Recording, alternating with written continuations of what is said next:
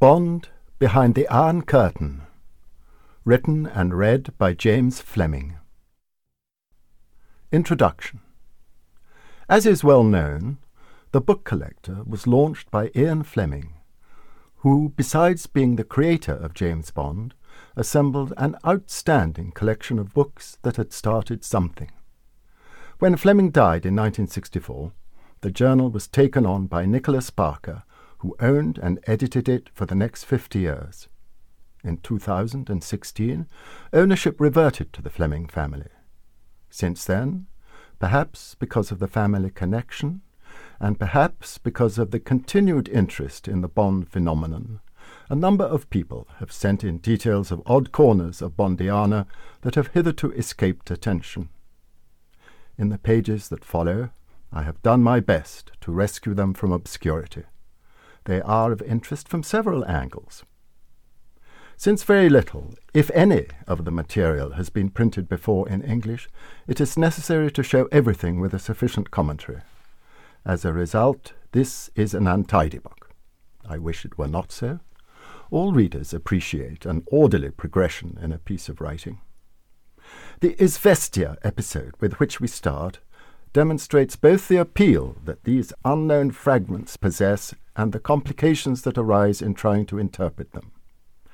The story here is that Izvestia, the daily newspaper that conveyed the official Soviet line on contemporary issues, printed a review of the film Dr. No that was published on the 29th of May, 1962, five months before the film itself was released. Fleming got hold of it and persuaded Jonathan Cape, his publisher, to use it as the back panel of the dust jacket for his next book. However, in circumstances never explained, Cape changed its mind, but not before it had printed the jacket with the Chopping artwork on the front and the Izvestia review on the back. This was how it was intended, at that point, that On Her Majesty's Secret Service would be sold to the public. In fact, it ended up being used on only a handful of the title's proof copies. This short summary raises a number of questions. How had a Russian newspaper come to hear of Dr. No being filmed in Jamaica when the filming there lasted for only a month? Filming took place very close to Fleming's house at Goldeneye. So had the review actually been written by Ian Fleming himself as a spoof? And if genuine, was it part of a concerted effort by the Soviets to mock British and American espionage at a critical point in the Cold War? Who translated it into English? Was it on account of political sensitivities that the Cape directors panicked, ditched the Izvestia article, and substituted a totally banal set of reviews of Fleming's previous books? These are questions that need to be explored before one even starts on the bibliographical issues.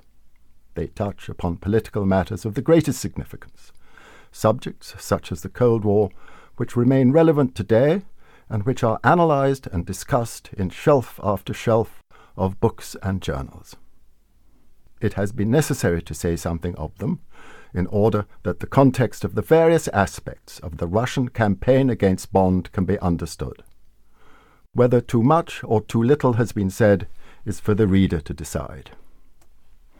The tidiest part of this book is the arrangement, which is by country the USSR, Bulgaria, Czechoslovakia, and Poland. More bits of Bondiana will surely exist elsewhere, especially in Samizdat.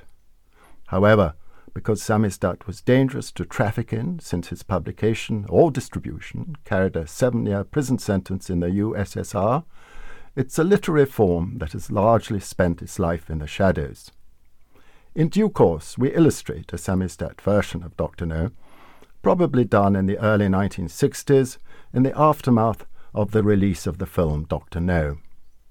The Russian, at the foot of the title page, says, translated from the English.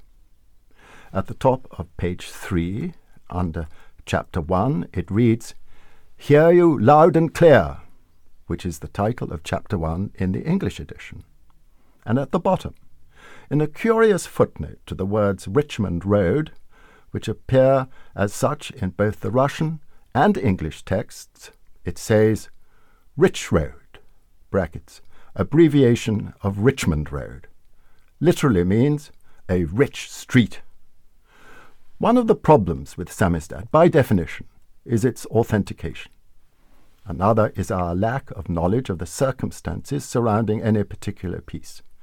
Is the one quoted above footnoted throughout with glosses upon Fleming's text to show how a good communist should interpret it?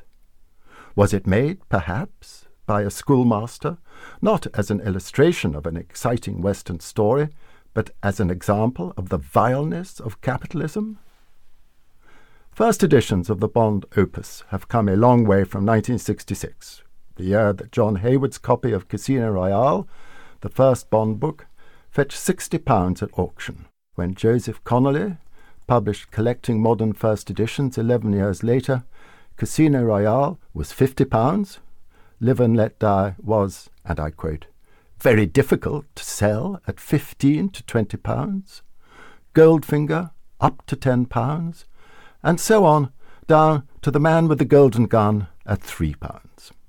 At that point, something happened. Was it a film that appeared?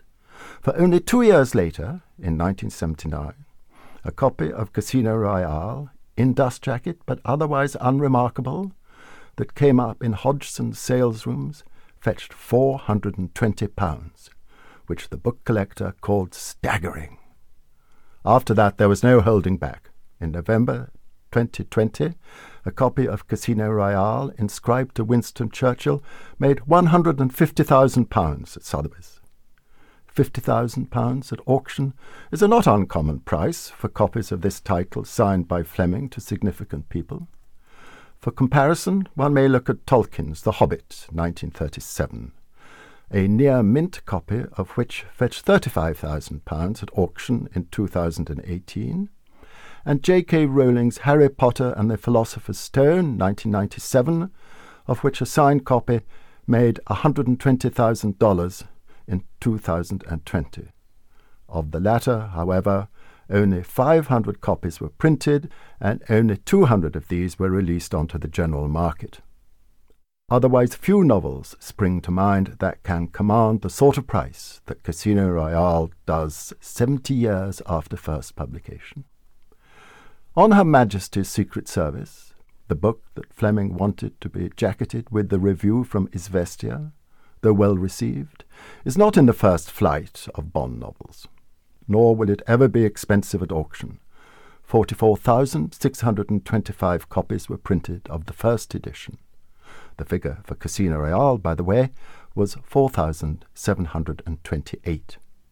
However, the few proof copies of OHMSS that have survived that were jacketed with the Izvestia review will have a very material value. The correlation between the origin of the review, its political purpose from the Soviet angle, the reasons for its withdrawal by Cape, the celebrity of Ian Fleming, and the scarcity of these copies is of great interest. Each part of the equation is to some degree sensational. Bond Behind the Iron Curtain was published in 2021 by The Book Collector, the literary journal founded by Ian Fleming in 1952. Written and read by James Fleming. Edited by Sarah Bennett. Music composed by Paul Turney. Recorded by Paul Turney at Siren Sound Digital.